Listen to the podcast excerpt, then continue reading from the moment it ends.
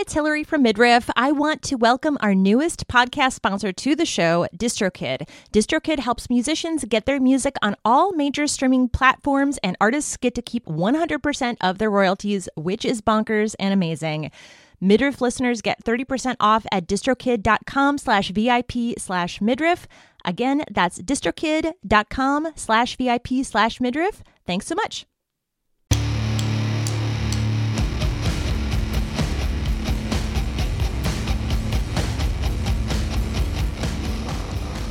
Hello and welcome to Mid-Riff, the podcast about gender, music, and music gear. I'm your host, Hilary Jones.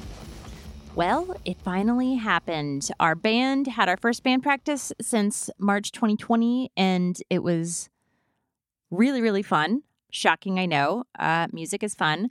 I was honestly kind of nervous about it. Like, I'd forgotten how to play with people after just like sitting in my basement basically for like a year and a half, but it came right back. It's just like riding a bike. Who knew? Uh, I played with these two for so long that it made it much easier than it might have been otherwise. So that was really nice as well. And, you know, brought my gear over there, messed around with my pedals, tried out my Fender Jazzmaster, my lead two. And I assumed that I would end up with the Jazzmaster for the band. I just I don't know, I did, but it turned out that actually the lead two cut a little bit better for whatever is happening sonically in our space. And it's also lighter, so that doesn't hurt either. And I just I couldn't hear the, like the glassy nuances of the Jazzmaster, or at least this particular Jazzmaster in that setting. So here we are. But we did write about I don't know, five or seven or something new parts. And I'm real psyched about that. And hopefully next week we'll try to put together a few new songs. So, yeah, so that's my musical update for now. Things are moving right along. Very exciting. All right, so let's talk about some of Mid-Riff's fabulous sponsors, shall we? All right, so first I want to talk about EarthQuaker devices. In EarthQuaker Land, they have been sharing a number of rad videos as per usual, including Ahya Simone on harp.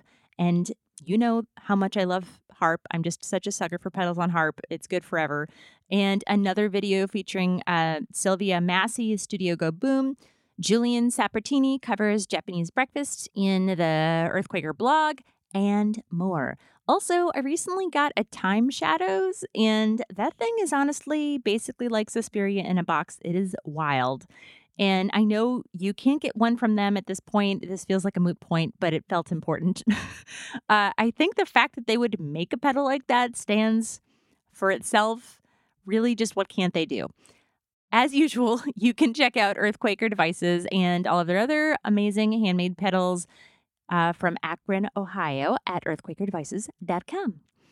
I also want to thank once again Studio 121. Skylar can help you, that's right, you, with all of your audio needs at a super reasonable price with a quick turnaround, editing, production, recording, jingles, podcast music, whatever you need, she can help you find it. She can help you do it. Find Studio 121 on Instagram at official Studio 121. These sponsors support the podcast, and I hope you support them too. You can find links in the show notes to sponsors and to Mid-Riff Instagram, Facebook pages, website, etc., etc. So today's guest is Tia Bailey, who is a rad musician, a music store employee, one half of Working Class Music, along with her co host, Jason Mays. I happened across their YouTube page in my new Jazzmaster Research Fury and could not have been happier than to have done so. You know, as a longtime music store employee, she is highly knowledgeable about gear, which is on display in the channel's demos and reviews alongside her beautiful playing. For real, it's just amazing. If you haven't checked out Working Class Music on YouTube, I implore you to do so immediately. Stop everything else, go do that, come back. Their vibe is it's just really chill and the editing is wild in a way that I find really hilarious and I very much appreciate. It is super fun. All right. So after our interviews, stick around for a bit about company supported Blackout Tuesday one year later, as well as current support for Pride Month. I'll dig into that a little bit. All right. With that, here is my interview with Tia.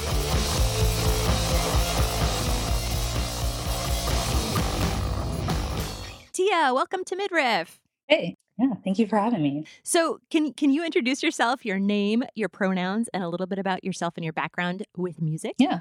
Um, so my name is Tia. I'm one of the hosts of Working Class Music. My pronouns are she, her, they, them, whichever is easier for you. Personally, I've been playing guitar for around 13 or 14 years. I've been working in music retail for going on six years now. Kind of been in and out of trying to, you know, join and make bands, and that's pretty much the extent of uh, my music career. That's extensive. That's that's uh, you know, 14 years, six in the biz. That's big deal. Yeah. It, I mean, honestly, time flies. It only feels like it's been like maybe three or four, but everything just mm-hmm. happens so quickly. You know, life just keeps going. it just doesn't stop. so when when you started, so you were how old? You were like. Uh, I got my first guitar when I was about thirteen. Okay. So it's been off and on throughout like my high school years. I would say I didn't start taking it seriously until I was maybe like 21 or so. And mm-hmm. I'm currently 27. So mm-hmm. now it's like the time where I'm trying to like kind of get good, you know? Yeah. what is so if you're trying to get good, what is the what is that process like? What's your practice or lessons or any of that? What does that look like for you right now? Yeah. Um, so from the very beginning, I've been self-taught. Um, so it's been a little bit of a struggle. Like I feel like if you have like um, like an instructor, if you're taking lessons, you have a bit more structure. Uh, with mm-hmm. me being self-taught, I feel like I'm all over the place. So, uh, currently, um, just some, I guess, exercises I've been trying to go through is honestly listening to anything on the top 40 radio station and trying mm. to figure it out on guitar. Um, just kind of like by ear, you know, like take like learning a song and trying to take it apart. Um, mm. Outside of that, I've been practicing like chords, scales, modes, and just trying to get like really comfortable with every part of the neck rather than staying in just one specific box. Mm-hmm. Mm-hmm. Yeah. Yeah. That's so awesome. I love that idea of just like, you know, you're just like, I'm just gonna it's almost like a Russian roulette with guitar, sort of like I'm just gonna turn it on and see what happens and I'm gonna dig in and see how it goes. And that's that's fun. Yeah. that's that's pretty Is accurate. there a, do you have a particular like do you have a song that you've been really psyched about like figuring out recently?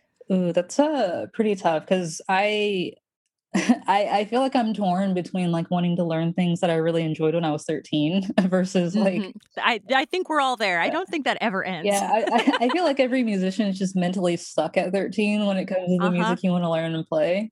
So I've been kind of going back in time, like learning, you know, like Weezer, Nirvana, Green Day, mm-hmm. like American Idiot specifically. Uh-huh. Um, but then even on top of that, I've been listening on repeat, like Ariana Grande's new album. Um, mm. Same thing with uh, one of my favorite artists, Kali Uchis. Kind of like this R and B, kind of um, I guess almost Latin trap, which there aren't really. Mm, there's not a lot of space for a guitar. She does have uh-huh. a couple tracks that have like a, a very clean sounding guitar with a ton of reverb, so that's been a lot of fun. Mm-hmm. So I guess those are really the the main two.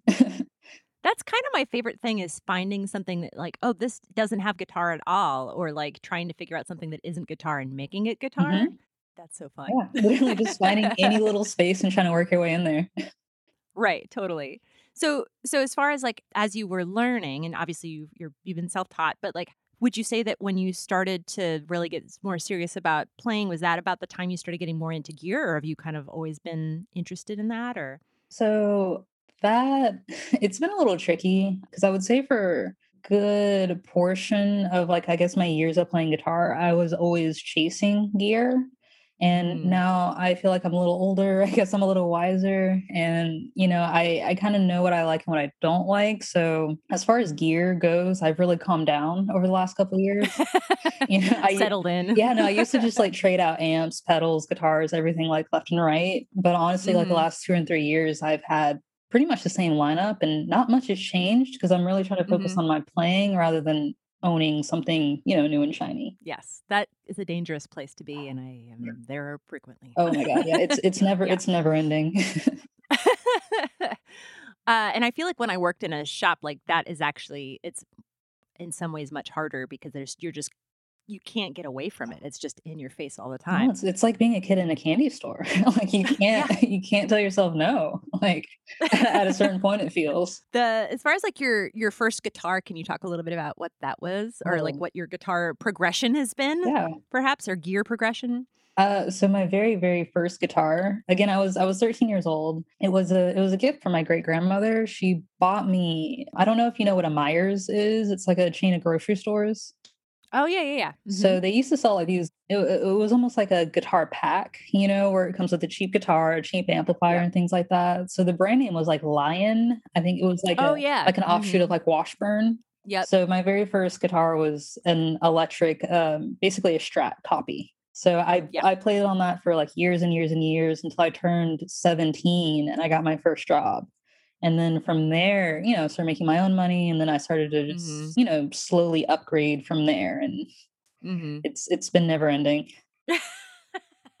yes. And now you're like so you first of all, you want to explain to people what your channel is, yeah. um, your YouTube channel a little bit? Yeah. Uh, so again, before before we start digging deeply into your jazz master, because I feel like those are that's how I learned about your Jazzmaster affinity. So really, okay, yeah. Um, so yeah, the channel is Working Class Music. Again, I'm one of the hosts uh, along with Jason, and essentially, like we had been bouncing back and forth uh, the idea of starting like a gear review channel for a very very long time, and then honestly, like last year, you know, 2020, with everything that had kind of gone on, I was furloughed for a bit and had a lot of downtime. And I actually stumbled across uh, Get Offset, uh, one of like Emily's videos. I think it mm-hmm. was mm-hmm. her supersonic video. Oh, and oh, cool. I you know, I was talking to Jason and I was like, hey, have you seen like the new Squiers that they're coming out with? Like they've got new supersonics. And I was like, I have an old supersonic from like 1996. Ah. So I was like, we should totally do a review, like new and old, because I I searched on YouTube and there were literally no videos of people comparing like the newer one to the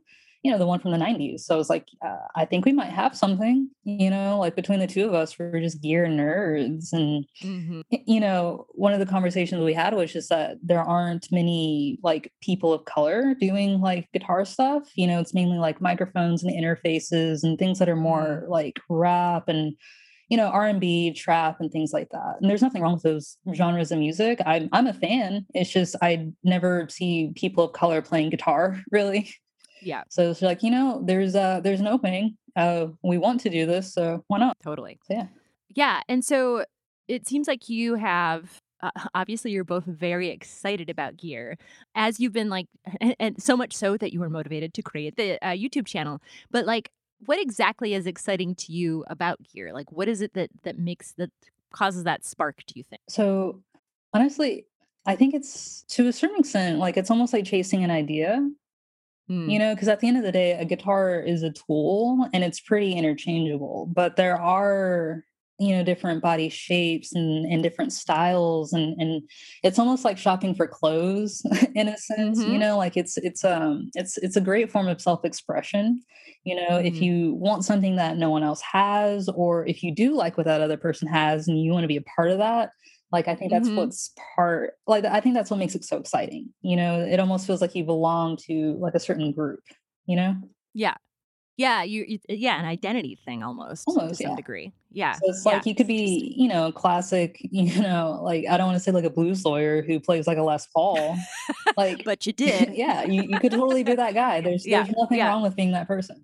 Right like or or you could try something a little bit you know a little bit different if you like to stand out a little bit and you like offsets you know you can do that or even it doesn't have to be a huge company like fender it could be a mm-hmm. smaller mm-hmm. brand that you want to support because you like what they do you know you like what they're about and you like you know how it sounds and and just really what it is well, and it's interesting too, right? Because it's like there's so many different parts of an instrument that you can connect with. Oh, We're yeah. talking just about like guitar, for mm-hmm. example. Mm-hmm. It's like there's the sound part, there's the feel, mm-hmm. there's the look. Like it's like all of those things kind of can, I think, draw you in or push you away. Definitely. Uh, and then also the like the appearance thing, I guess, also being tied into the affiliation with a particular other artist or mm-hmm. something, mm-hmm. if that's the case. So it's, and I was thinking about this a little bit so I had come across your podcast when I was researching Jazz mm-hmm. Masters mm-hmm. and ended up buying a Vintera and it is fabulous. I love it so much. I feel like I'm a whole new person and every guitar I want to be to be now a jazz master. Uh, it's wild. I, we talked about this. I was like, I am 41 years old and I've only just now discovered jazz masters. So thank you for that. Yeah. But yeah, so because on that you're t- you're also t- reviewing the J Mascis model, Mhm. and then there's also like the oh, what is that? Uh, Troy Van Leeuwen. I don't know how to pronounce it. I always just I don't know how to pronounce it either. I just say the Troy. the Troy, you know, the Troy model. but it's interesting to think about too, like the ways that the role that signature models play in identity too, Mhm. and like like whether people are interested in being affiliated with that or Yeah. not. I don't know, like uh I not to go off on a tangent, but I, I think like one of the cool things about like a signature is like if you are a huge fan of a of a specific artist or a band and you want that guitar, that's also, you know, that's a that's a great thing. But even for people who aren't fans, like they're still great, just kind of like a I don't want to say a one-off, because a lot of these artists have multiple, you know, signature guitars. Yeah. But it is nice to have something a little bit different and but still a bit uh unique, you know? Mm-hmm, mm-hmm. Yeah, it's interesting because it's like, eh, would I not buy an instrument because it was a signature of a band that I didn't listen to as much? I don't know. And I like J Mascis and I like Troy, Troy. Mr. Troy, Sir Troy. Uh, fine, but like, yeah, I don't know. It's an interesting thing to think about. And also, we've covered here a little bit about like who does or doesn't get a signature model. Yeah. I mean, even that's pretty I, I don't want to say divisive, but it's it's been pretty interesting. Like, um, I don't know if you've kept up with like uh Fender, like it, like a lot of their new um signature guitars, like the H.E.R. Strat Mm-hmm. or even a Tash Sultana. Like it's it's been pretty refreshing that they've got like some like you know more female you know inspired signature guitars. It's a it's a bit refreshing and it's kind of about time, you know. Yeah, yeah. It's it's nice that they've gotten to that point where there's more attention to it. I Mhm. guess they're the and Fender in particular, I feel like is doing a good job with that. Yeah, just offering different, you know, shapes and colors and different styles, and even to kind of, you know, come back around to what you were saying earlier. Like, even if you're not a fan of that artist, like, I don't think it's wrong to buy their guitar or, you know, whatever their signature uh, instrument is. Like, um, about two years ago, I bought like a, a Music Man, the St. Vincent. And I'm Mhm. going to be honest, I'm not a huge fan of her music. Like, there are a couple songs of hers that I really do enjoy, but hmm just honestly hand like that that guitar hands down was one of my favorite I've ever played. And I, That's I bought it for that, not really because I'm a, a fan of hers. It's just it was Yep. a well-made guitar that was really comfortable and sounded fantastic. So I think people should go in with the the mindset of, you know, buying what they like instead of the name attached to it. I think that makes a lot of sense. Just figuring out like, unless the person's a total Oh, jerk, yeah. like oh, no, that's, that's different. That's which is maybe a different conversation. But yeah, uh, but yeah, it's interesting to think about the co- connection between identity and guitar, Mm-hmm. sort of generally. But as far as like your personal setup right Mm-hmm. now, do you want to talk a little bit about that? We talked. So obviously you have that jazz master, but you have other guitars Yes. as well. So uh, do you want to talk about those? Yeah, sure. So I guess from the top down, I have a, an American Professional Jazz Master with the all rosewood neck. Uh, it was a limited edition run, so they're kind of hard to come by now. There may still be a few new ones floating around. I also have an American Professional Stratocaster uh, with a maple neck. I guess I do have to clarify that these are from the American Pro 1 series, not from the Mhm. newer 2 models. I still have that Squier Supersonic, the 1996, the Vista series. I have a Mhm. Gibson SG Standard uh, that's not made an appearance on the videos just yet. Uh, but you know, there may or may not be an Epiphone versus Gibson shootout video in the works, you know, to see if it's really worth Mhm. it. Uh, I've been really impressed by Epiphone's new lineup. Outside of that, I've also got a Fender Mustang bass. Um, it's actually, Mm, speaking of mhm. artists, it's the, I don't know how to pronounce his name and I'm really bad, but Oh, Justin um, Meldel. Justin Mel Meldel, Ju- yeah. Men- Mendel Mendel? I think Mendel. It's the Justin Mustang bass. Mr. Justin. Yes. um, and outside of that, just a, a Martin Triple O 15M Mhm. acoustic, no electronics, just a no frills, pretty great all around acoustic guitar. So pretty pretty small lineup compared to um, everyone else who's working on the show with me. I think that's that's pretty uh pretty decent. I feel like all of those instruments independently, if that was your only instrument, you could be happy with it yeah, for a long time. You know what I yeah. mean? I, I feel like I pretty Yeah. much cover all ground. You know, I've got single single coils, the mm-hmm. humbuckers. I've got a bass. I've got you know just one of everything. There's not really many duplicates in my lineup. Yeah. So for your other gear, do you lean into particular amps or pedals when you're playing? I, I guess so. Talking a little bit about like what you're. So you're doing a lot of playing. Is it? Are you recording or is it like personal writing or what's what's the use case that you're using right now? So over the years, I've gone in and out of trying to, like I said earlier, join and start bands. And hmm honestly, within the last two years, I've kind of just given up on that search. And Oh, so sad. yeah, just shed a single tear just for me. Oh. I I've been playing around with kind of like recording my own stuff. I'm not super hmm happy with anything that's been written because I'm I'm I guess I'm new to producing. So I'm new to hmm mixing and mastering and making sure everything is just right. So everything is Yep. still very very rough and in the works on on that end. But I I guess as far as like just what I'm using everything for, I guess it's mainly just like the right now the videos. We're just kind of cycling hmm through what we all as individuals own, and a lot of it seems to overlap with one another.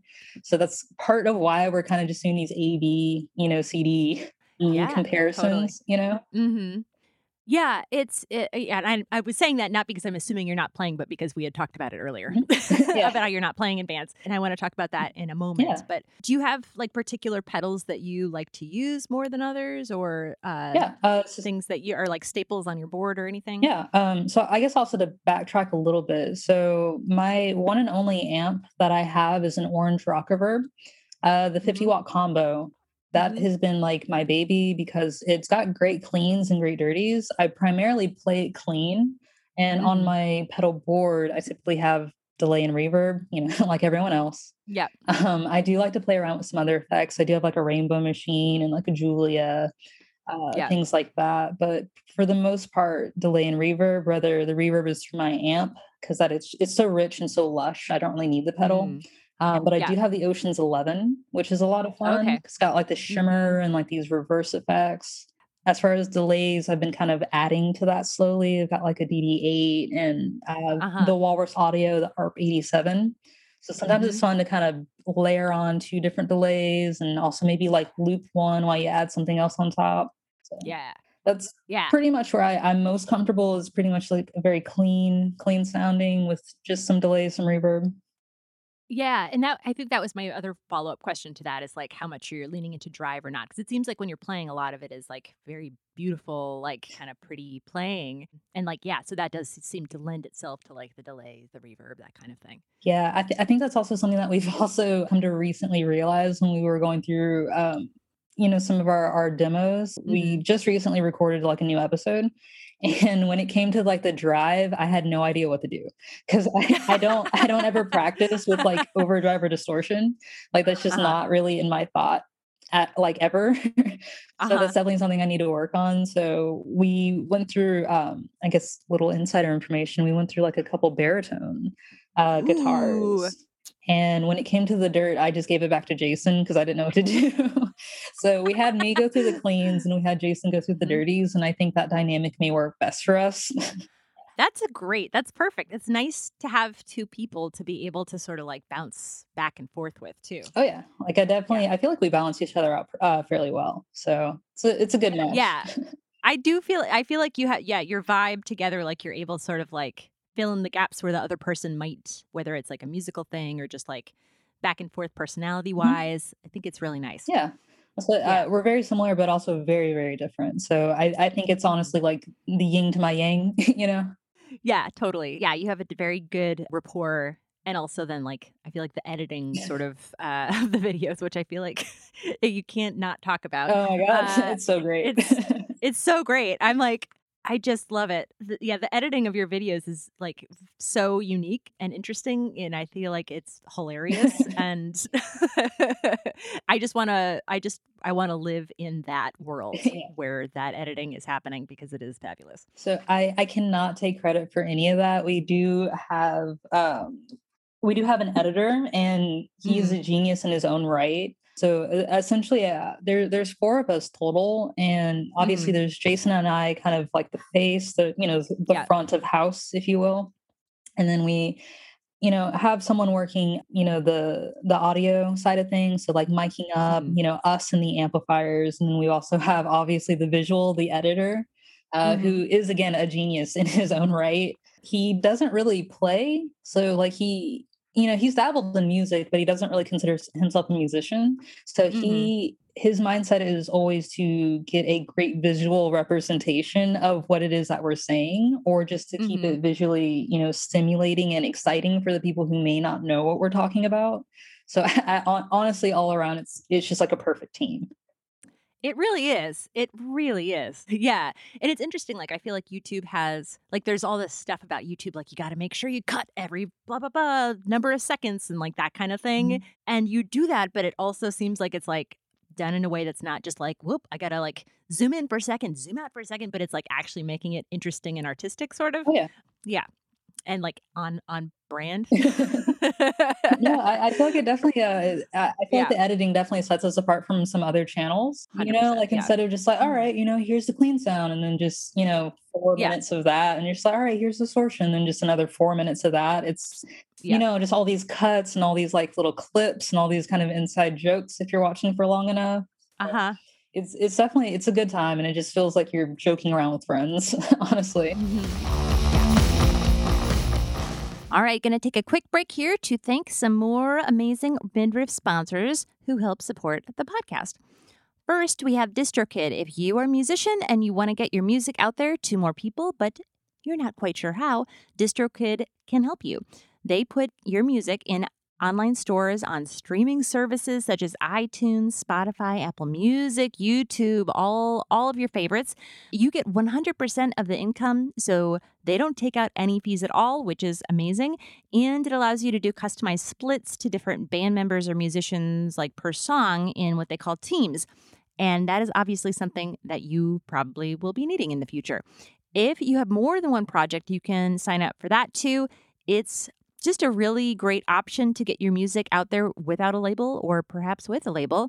And they'll add your lyrics to services for you. And you can even do like fancy global releases where everything gets released out into the world at the exact same time all around the globe, regardless of time zone.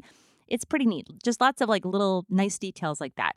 You can use the link distrokid.com slash VIP slash midriff to get a 7% discount. And I'll include the link in the show notes for that as well.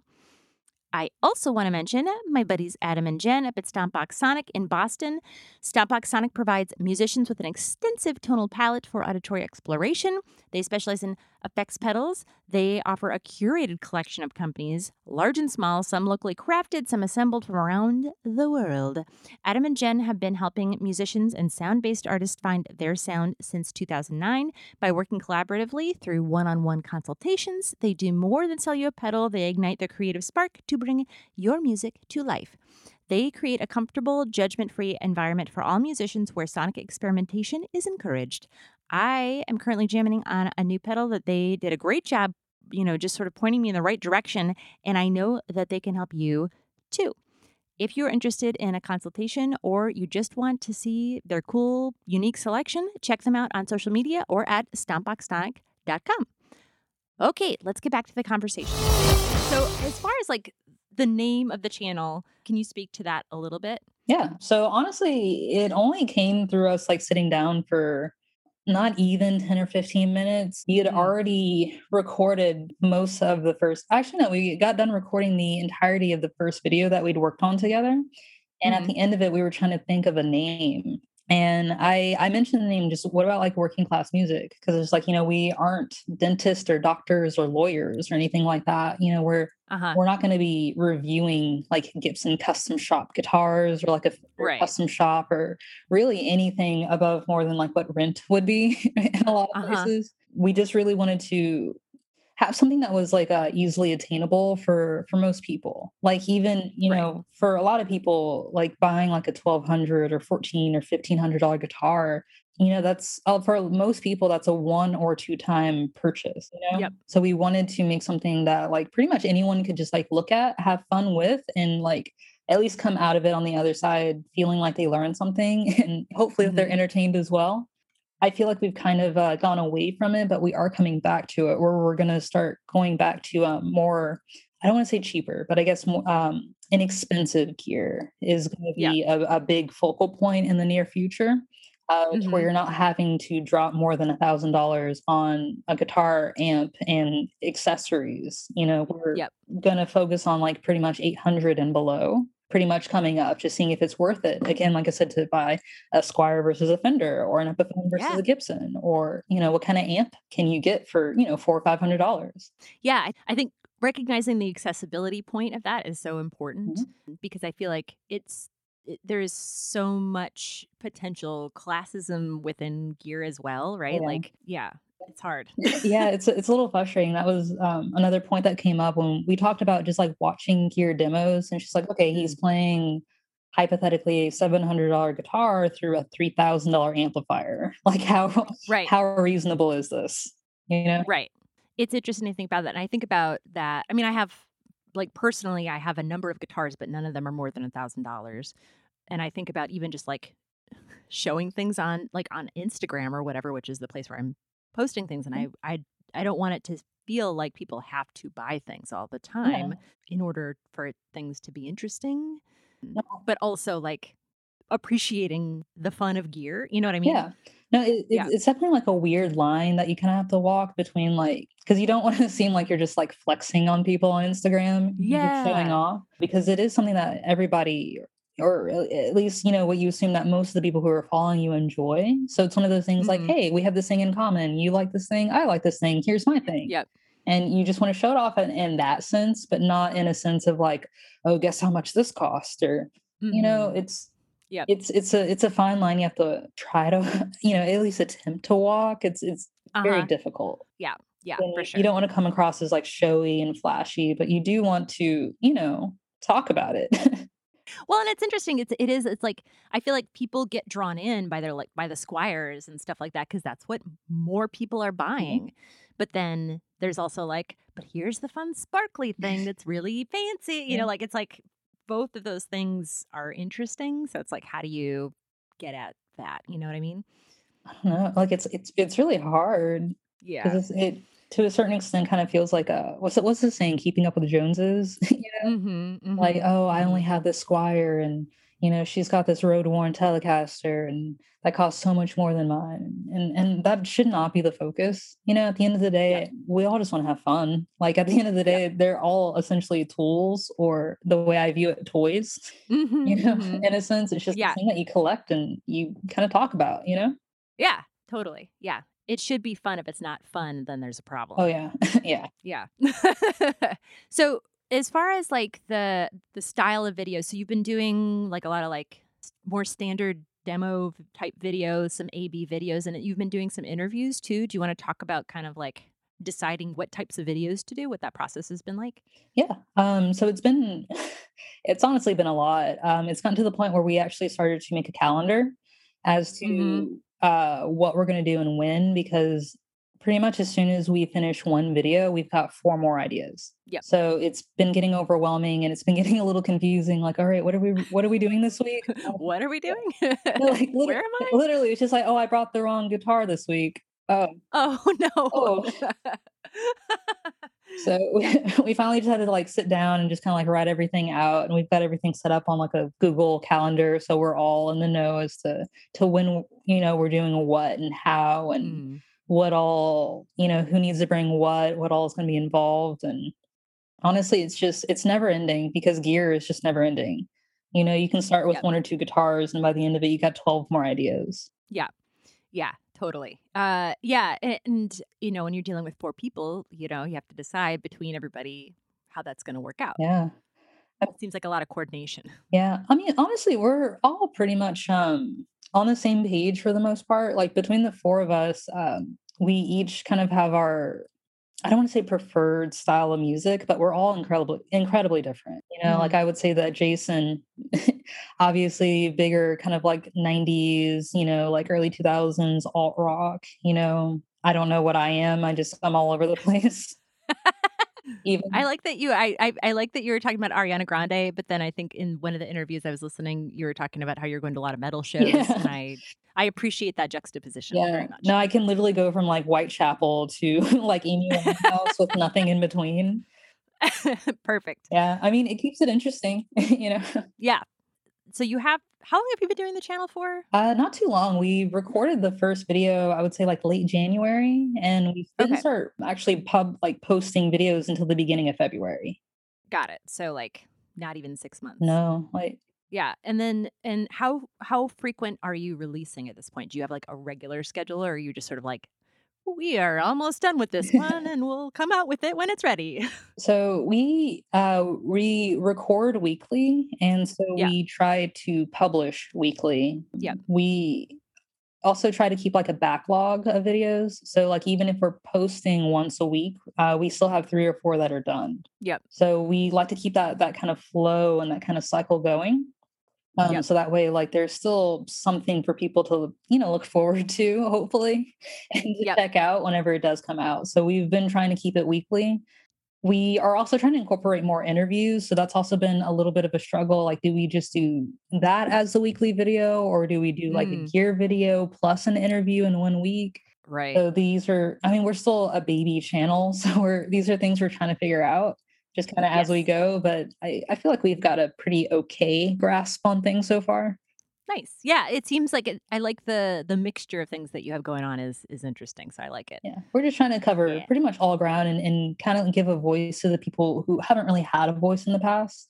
You know, Mhm. specifically with, you know, like, you know, people in the LGBTQ community, uh, people of color, and, you know, not to pull that card, but just kind of anyone who isn't just like a cis white dude, you know, because Yeah. that's kind of what dominates the the field and there's there's a lot more diversity than than what's been seen over the last couple decades and you know that change has been coming and and we want to be a part of it Yeah. So so on that tip a little bit, talking about identities and talking about your experiences as far as that's concerned personally, do you want to talk a little bit about that? What that's looked like for you with like identities, gender, gear, all of that? Yeah, yeah, uh, we can. So on a couple different fronts, like I mentioned in the, in the interview with Carla, um, I stopped going to certain genres of music, like shows, like concerts and things like that, because hmm I did feel uncomfortable. So uh, I would say more so like a like a safety thing, um, rather than I feel like someone targeting me. Um, I'm I'm very small. I'm very short. I'm five foot two. Um, the Mhm. last time I weighed myself, I think I was like 110. So I'm almost child size, and I'm not necessarily comfortable going to like these metal shows with these Yeah. you know, like six foot dudes who are more than double my body weight. And, you know, they're just picking each other up and throwing each other around and things like that. Just like, oh, I'm, I'm good. Yeah. Um, that and I always kind of felt like the black sheep in a crowd too. you know, at least being here in Atlanta, um, at least over the last couple of years, you know, before COVID happened, there was a lot more diversity in the shows that I had been going to. And i'm i've been really enjoying that. Like i've it's it's it's a bit refreshing to see kind of like more people like me or just people who look like my friends you know at these shows that you wouldn't have seen them in you know five ten years ago. I guess on the other side of that too when it has come to me trying to join bands or join groups i feel like i've not been taken seriously and i don't know if it's like a combination of like my race and my gender because like I feel like I don't know. I feel like uh, when I really try, I feel like I could be a solid guitarist. You know, like I, I show up on time, I learn my parts. I, you know, yeah. I feel like you can't really ask for much more. But then at the end of the day, like it's happened a couple times where I've just been replaced by someone who kind of quote unquote looks the part. You know? Mm-hmm, mm-hmm. Yeah, it's, I mean, yeah, if anybody's watched the videos, obviously you are a solid guitarist, so it's clearly not that. Yeah, that's that's a real bummer. Yeah. yeah. I think, I think it's just um, one of those things where people just kind of want to play it safe, you know? Because I think, Mhm. especially when it comes to things like a band photo or like promo material, and you just kind of see this, you know, the, the odd one out, which is mostly mostly me.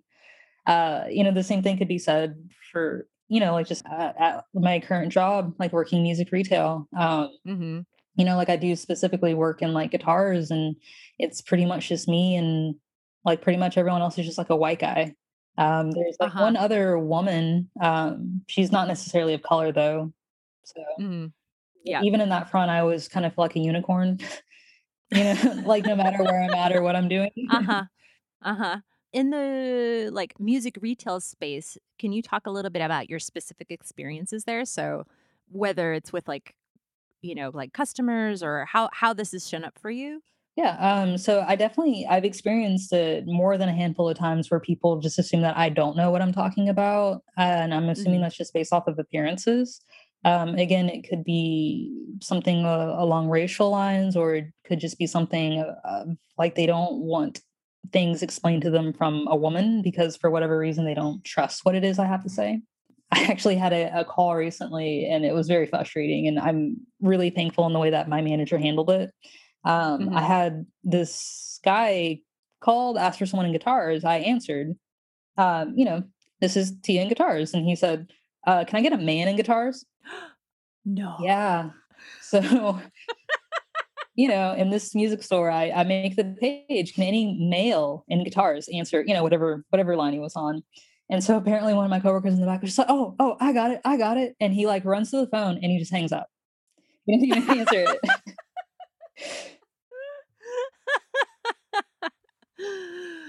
And oh my gosh. I I really wish I could say that was the only time that's happened. That's just the most recent Uh, time because it's definitely it's happened several times. Um, occasionally, it's happened to my face as well. Um, just something as simple as like if someone needs something from up high and a ladder is necessary. I've had people make a comment saying, "Yeah, can uh, can you get one of the guys to get a ladder?" And it's just like, do you think I'm not capable of carrying and climbing a ladder? Like it's not that difficult.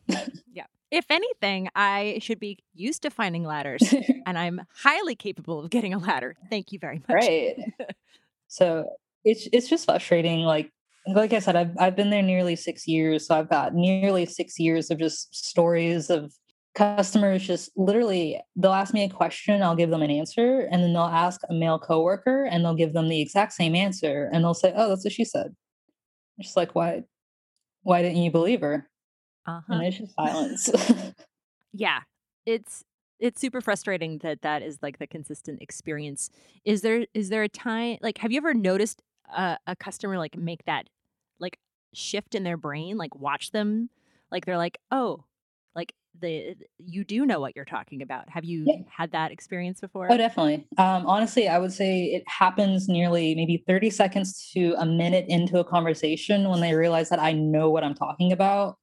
Yeah Uh, because I'm going through the specs and I sound incredibly confident because I am confident with my answer.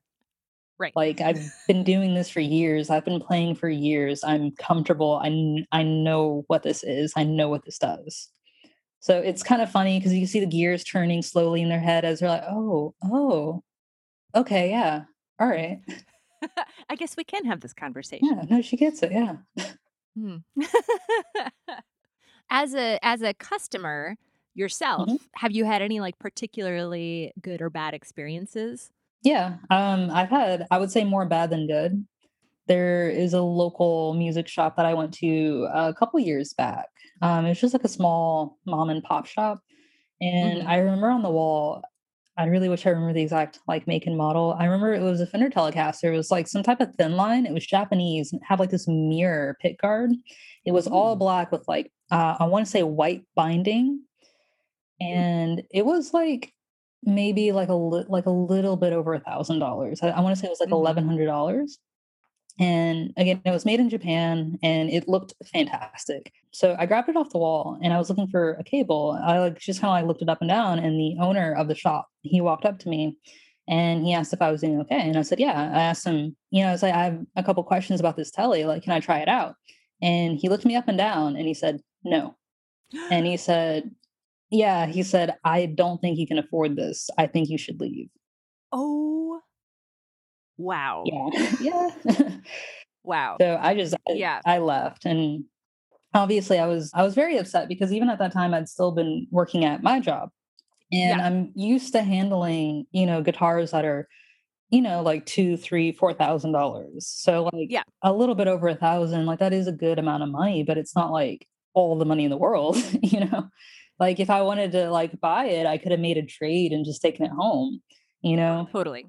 Put it on layaway. Like, Like- uh, like there's so many. Yeah, like there are options, and like anything, Yeah. like at least in the past when I was kind of going through gear a lot more, like I would save up enough money to where I could just get what I wanted just flat out. But Yeah. it's just like it wasn't an issue with the money. Like I had the means to get it. It Right. was just frustrating. Right. Um, but I also learned that that same music shop had had similar issues in the past. Um, because again, it's a mom and pop shop, so I think the the mother tend to uh, drive away a lot of customers.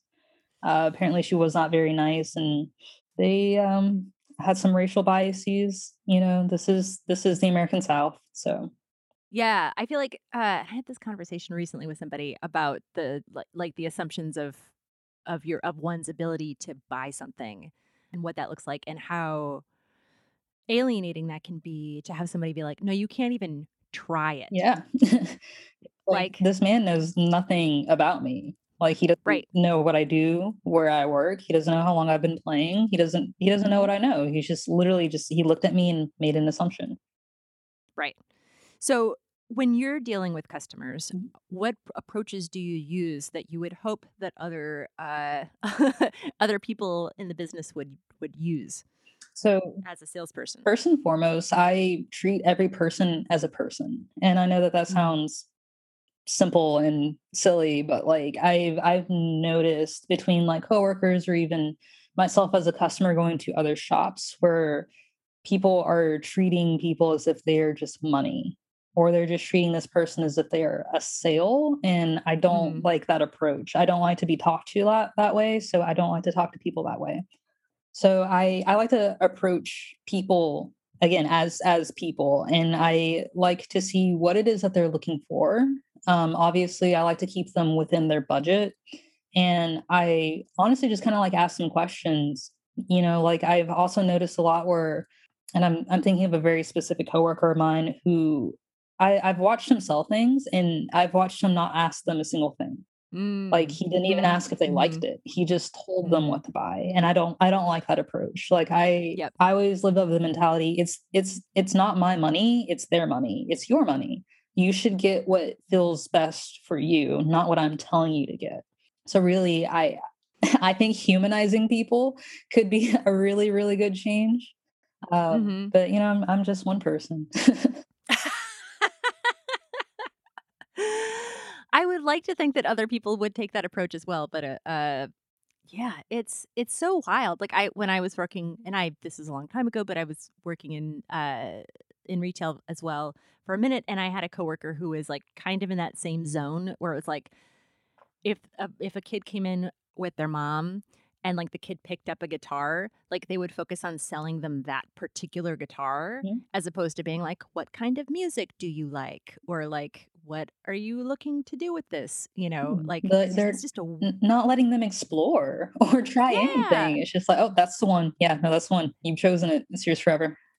It's so bizarre. I don't understand why why it, it doesn't make a sense and it doesn't it doesn't make somebody want to come back because they're going to end up unhappy with it if it's not something that's actually like what they're looking for because they don't know wow. how to find it yet yeah no, i mean it's, it's just like anything else it's like you know trying on shoes like you don't buy soccer cleats to walk on a runway you know and you're not going to wear heels right. to like play basketball like you gotta to explore a little bit totally yeah yeah yeah the I'm wondering what like so you're kind of in these two major spaces of like the music retail world and then like the world of YouTube. Mm-hmm. Can you talk about how those are similar or different for you? Yeah. Um so honestly when we are making the videos it almost feels like I'm at work just kind of explaining like the specs and what makes this uh-huh. different uh-huh. and what makes, you know, like what I like about this personally and you know just how it sounds and what genres it may work best for. Mm-hmm. Honestly, there is a lot of overlap. Obviously, the biggest difference is it's not necessarily a conversation. so, honestly, it just kind of feels like when we make the videos, it just kind of feels like my job, but condensed. So it's just me yeah. running through the specs. And then for the occasional like new player who doesn't play, I may just pick it up and strum a few chords. Mm-hmm. So it's literally kind of that same thing, mm-hmm. just you know, in the format of a video. But uh, as far as like, it's I wonder. I guess it's kind of like you're talking to a customer versus a YouTube viewer. It's like how do you how does one treat those two things different, or are they the same? So I I would say like with the videos at least it is something that are, we are attempting to obviously reach a wider range of people. I feel like things are left a bit more open-ended and I don't want to say like up to interpretation, but like it's it's a lot easier with a video because you can always, you know, click forward, pause, rewind, go back and and things like that versus like face to face where this person can actually ask you questions, but again, it's not that different with YouTube. People can just leave a comment saying like, "Hey, what what amp was that?" or you know, Yeah. what, what settings do you use, or what kind of microphone is that? So, I mean, there's still a lot of overlap, but things are very different in the space of YouTube. You know, just literally talking to a camera rather than talking Yeah. to a person. But I feel like with uh with Jason and the whole whole team, it just I feel like it balances out because like it's Mhm. literally like I'm just going to talk to my friends rather than than talking to a customer. Right. I don't have to be Yeah. super super professional. You know. Yeah, it's interesting because it does feel like there's you're having it it's like somebody's watching you have a conversation with a buddy about like about a piece of gear, which I think is something that people, right? No, definitely. Like, um, it's I I I feel like it's um almost I don't want to say like filling a void, but like there are a lot of people out there who like really enjoy like you know playing guitar and making music and and looking at these you know like videos and things like that but they may not have someone face to face in their life that they can talk to about these things Mhm. So i feel like in a way it could maybe fill a void for someone who is living in the middle of like tennessee or like Oklahoma or something like that, where they may not have like a big, you know, music retail, you know, space where they can go out and try out a dozen different guitars. Yeah, and I, I think sorry, I didn't mean to interrupt you. Uh, but I think that the thing too is that like if uh, one thing that comes up a lot on the podcast is that so many people are opting to buy things online instead of going into stores as a result of their experience in oh, stores. Oh, yeah. And so I feel like you're getting it's almost like you get to have this sort of like virtual conversation with somebody at the like desk like talking about a piece of gear like you would at a store by by being a part of that. No, that Yeah. that makes complete sense. I I never thought about about it like that, but that that makes complete sense because it's almost like you're Yeah. getting that. all- It's not obviously it's not a face to face interaction, but it is almost like you get to have that conversation and to get Mhm. this person's opinion on that specific thing that you're thinking about buying. Mm-hmm. That's also been I don't know pretty refreshing. Like even you yourself said you bought the the Vintera after watching the Yes, video, I did. and I that, that makes me feel good. That makes me feel like I did a good job. you did because I love it so much. Awesome. Uh, I'm never going to stop being excited about it. so, uh, I guess we're kind of getting towards the end here a little Mhm. bit. So, have you all had to deal too much with trolls or comments like that, like on YouTube? Has that been a thing that's been an issue for you yet? Or Um, so I am gonna be honest with you. I think I'm the worst person to ask. Um, I don't read the comments. I don't. that's probably great. Yeah. Yeah. No, I um so I'm obviously like one of the two faces of the channel more or less, but I am a very private person. Like even my Instagram page is set to private, so I can kind of vet who I allow to follow me and who I Yep. obviously who I choose to follow in return. I have just had um some not so great interactions online and even in person of uh, people finding out where I work and coming to my job and and being kind of creepy. Um, so I I I don't read the comments. I okay, so let me put it like this. So I'll I if you are answering an email or like Uh-huh. a DM or something, it's more than likely me if it's going like to the Instagram or anything like that. But as far as like the actual channel, I don't really read comments. Pretty much a couple days after a video is posted, I'll just kind of see the like to dislike ratio. Yep. But I don't read comments. And that's kind of for my sanity. But as far Yep. as I'm aware, at least what I've been told like from Jason and, and people, is that it's been really positive. I don't think that we've had really any trolls or really any negativity. We do have a theory. We think that there's one specific person who does not like our channel and has been downvoting every video because it's consistently just one downvote. Weird. Yeah. So, I mean, I guess it's a fan, right? yeah. Yeah. That counts. Yes. it's a follower. yeah. It's funny because I think about this a lot because I, I am terrified of YouTube. terrified. I, I and I frequently I'm like, God, I should probably do a YouTube channel at some point. And every time I'm like, I don't know if I can deal with the comments. I mean, I don't have beautiful editing skills or anything either, but like the the I think the comments in particular are just like it's a it's a wild world there. Yeah. Like um Yeah. I, I think uh I think my mentality of the comments is shaped by like 2007 YouTube because it's like how long I've been on the site. you know, just like watching any and everything. So I think that's Yeah. part of why I just don't even look at them is because I'm used to just seeing arguments and negativity and, and Yeah. trolls and just, you know, generally just people being nasty. Yeah. Um, but at least from what I've heard from everyone else, at least on our page so far, it's been really positive. We are kind of expecting something or some people to eventually you know, just the bigger it gets and the more eyes that are on us, we're bound to attract a couple people who aren't loving what we do.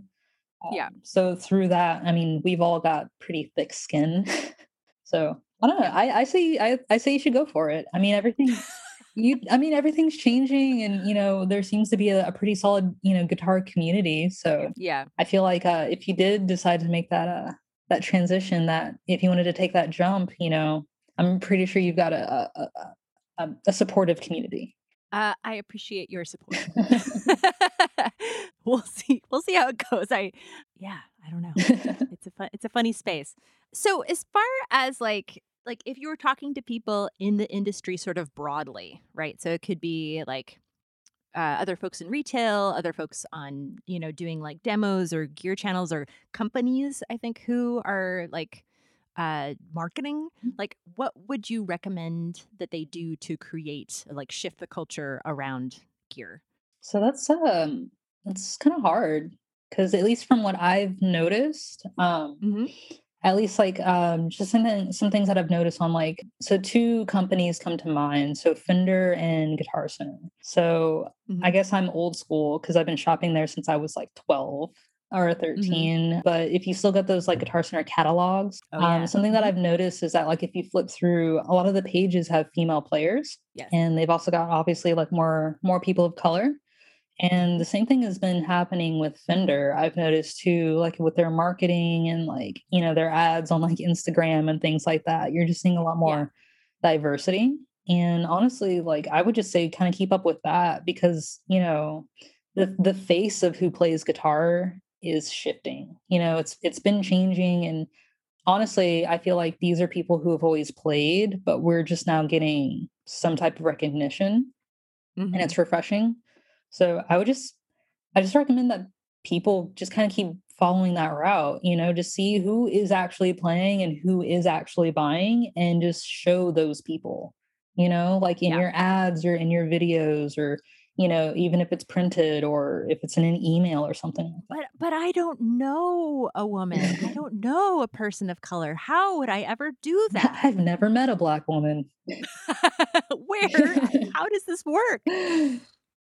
what would you tell somebody who said that? Because I feel like there's an interesting piece of this where it's like the bigger companies like they have somebody who like works mm-hmm. they run all their social media mm-hmm. or they might have a crew of people that run their social media a crew that runs their marketing if you, if it was like a smaller company that had like 10 employees I mean, what would that look like do you think like even with that so even if something as simple as like just scrolling through i guess like instagram or I, Mm-hmm. You know, I'm I'm old and I'm showing my age now, but like a TikTok, if they're on there. Yeah, no, I mean there are plenty, at least to my knowledge. Like I'm not on TikTok, but like my friends mm-hmm. are constantly sending me videos from there. And there are a lot yeah. of like younger people, like teenagers, um, and just people like young adults, people in their early, you know, their late teens, early 20s, who yeah. are doing things like playing, you know, guitar, piano, bass, singing, playing ukulele, literally just doing any and everything musical in order to not become a dinosaur, I think it's important that these companies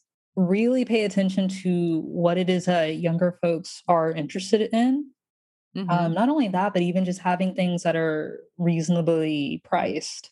So again, I don't want to sound like I'm just like a like a fanboy over Fender, but like, you know, for a company to be as large as they are and having affordable options, you know, like with their line of yeah. Squier guitars, like, you know, for mm-hmm. someone who's 16 to like maybe 18 years old and they have a summer job and they have, you know, $500, that's perfect. Yeah. So honestly, I would just kind of stick with those trends and see what younger people are interested in and what they can afford. Mm-hmm, mm-hmm. You know, no, I think that's it's the biggest thing. Smart advice. So, so as you all are kind of like growing, um, you've talked a little bit about some of the directions that you're going on. Is going in? Is there anything in particular that you're like psyched about coming coming up that you want to share with folks? I mean, it's not really anything that we haven't done before. We've got more interviews lined up, so that's pretty exciting. Yeah. Talking to like local, you know, bands and artists, uh, just people that are quote unquote in the scene, you know, like the music scene down here. Mm-hmm. Um, just more demos, and you know, we have been receiving um, some new products from companies cool. to review. So that's that's really exciting. So I mean, mm-hmm. that's in the works, and honestly, that's probably the part that's most exciting to me is just like you know these these companies just being like, "Hey, we like what you do. Try our stuff," and we're just like, "Okay, yes, yes, please and thank you." yes, we will. Thank you. right? yes. Cool. So obviously, people should follow you on YouTube if they haven't already done so. Mm-hmm. Uh, or subscribe, I guess, is the language that one would use for you. uh, uh, but and I'll have all the links for that in the show notes. Um, is there any other space that folks should connect with you all? Like, where would you direct them? Uh, yeah. So obviously, we've got the YouTube channel, uh, Working Class Music. Outside of that, we have a Twitter that's pretty non-existent, so we'll ignore that. but we do have an Instagram. So WCM Show is the handle. So again, that just stands for Working Class Music Show on Instagram. If you have questions or recommendations, we are open to any and everything. Um, just please give us a minute because we've got a lot lined up. so if you recommend we, you know, review a, a, you know a Line Six Helix, we might not get to that till November, but it'll it'll come eventually. Nice. awesome. Fabulous. Okay, cool. So, thank you so much for taking the time today. I really appreciate it. And I hope you have a fabulous rest of your day. Mm, thank you for having me.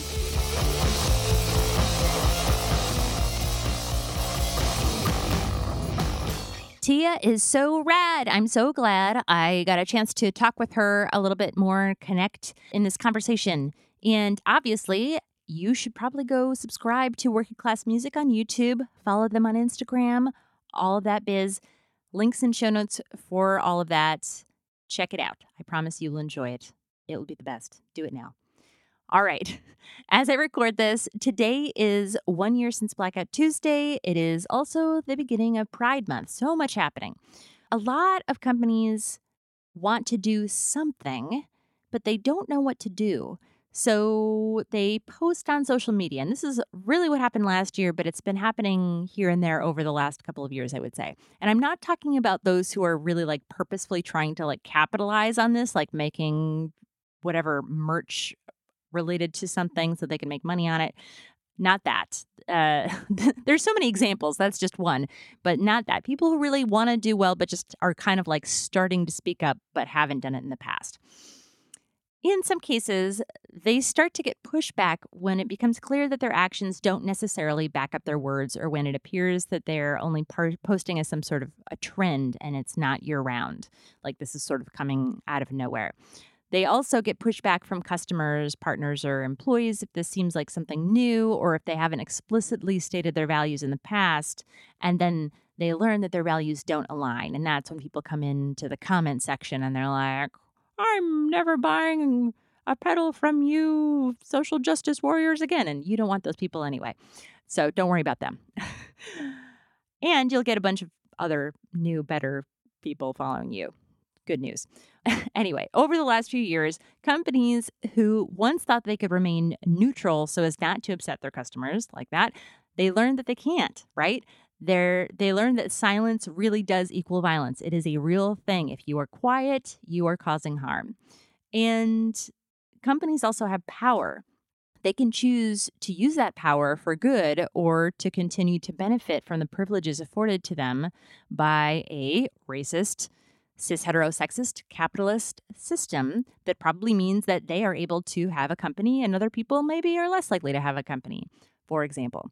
Uh, in my experience, most folks in the industry want to do good, as I was saying, right? Like, but due to this privilege, they haven't been forced to deal with these issues head on in the past. Like, this is new for most folks.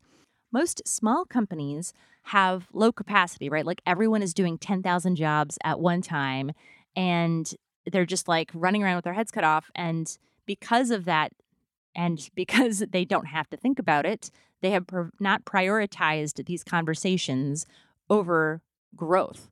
It just hasn't been part of the conversation. And now they're sort of like learning on the job around this this topic. And this leads to trepidation, it leads to fear of making mistakes, right? And I totally get that. I am a white educated cisgender woman and I definitely do not have all the answers at all. Uh, and I have made just so many mistakes myself, and that is, I most of the things that I'm talking about now are are the result of me learning about this stuff. And you know, it doesn't excuse it, but fear can't paralyze us either, right? Like, you know, we have to take the time to talk to folks, to educate ourselves and employ our employees in these cases. And that's a great start. But, you know, ultimately, uh, company wide change, policy change, industry systems change, all of that is needed as well in order for something to really happen. So, with that, here is a quick audit for folks to check in with themselves and make sure that their posts are backed up by real action and not just like platitudes. All right. So, number one, have you donated money or raffle items in support of Black and LGBTQ plus led causes? Two, have you posted anything on this or related social justice issues outside of Black History Month or Pride? Three, what does representation look like on your social media and marketing? Do you feature Black and queer folks? Go to your website. Check your artist roster. Do you actually support Black and LGBTQ artists or no? Check your staff page. Do you actually hire Black and LGBTQ people? Six, do your company values show that you care about racial justice, gender justice, and LGBTQ plus issues? Seven, look at your job listings. Do they include a salary? Do you list the salary, flex time, good benefits, including healthcare, professional development, a statement about your commitment to anti oppression work, and not just an EEOC policy, because that's not enough? And does your workplace culture support Black and LGBTQ folks? If you hire them, how long do they stay for? Something to think about. Nine, do you partner with Black and LGBTQ plus companies? Do you work with partners who share your values and do you educate those who maybe aren't so far along as you are in this process? Because that's important too. 10. Have you advocated for change in your community and in the industry as a whole? Right? So, all across the board here. So, I hope this tool can provide for you a quick assessment uh, to kind of help move from those platitudes to actual action, right? So, and this is nowhere near everything. This is just a very quick checklist to check in with yourself. But I hope at the very least it's sort of like a kick in the pants if you need it to sort of urge folks to come up with real plans and to begin enacting them in some way. All right, if you have any questions on this or anything else, please reach out. And if you have enjoyed the podcast, please rate and review it on Apple Podcasts or share with others so more folks can hear about it. Thank you so much for listening.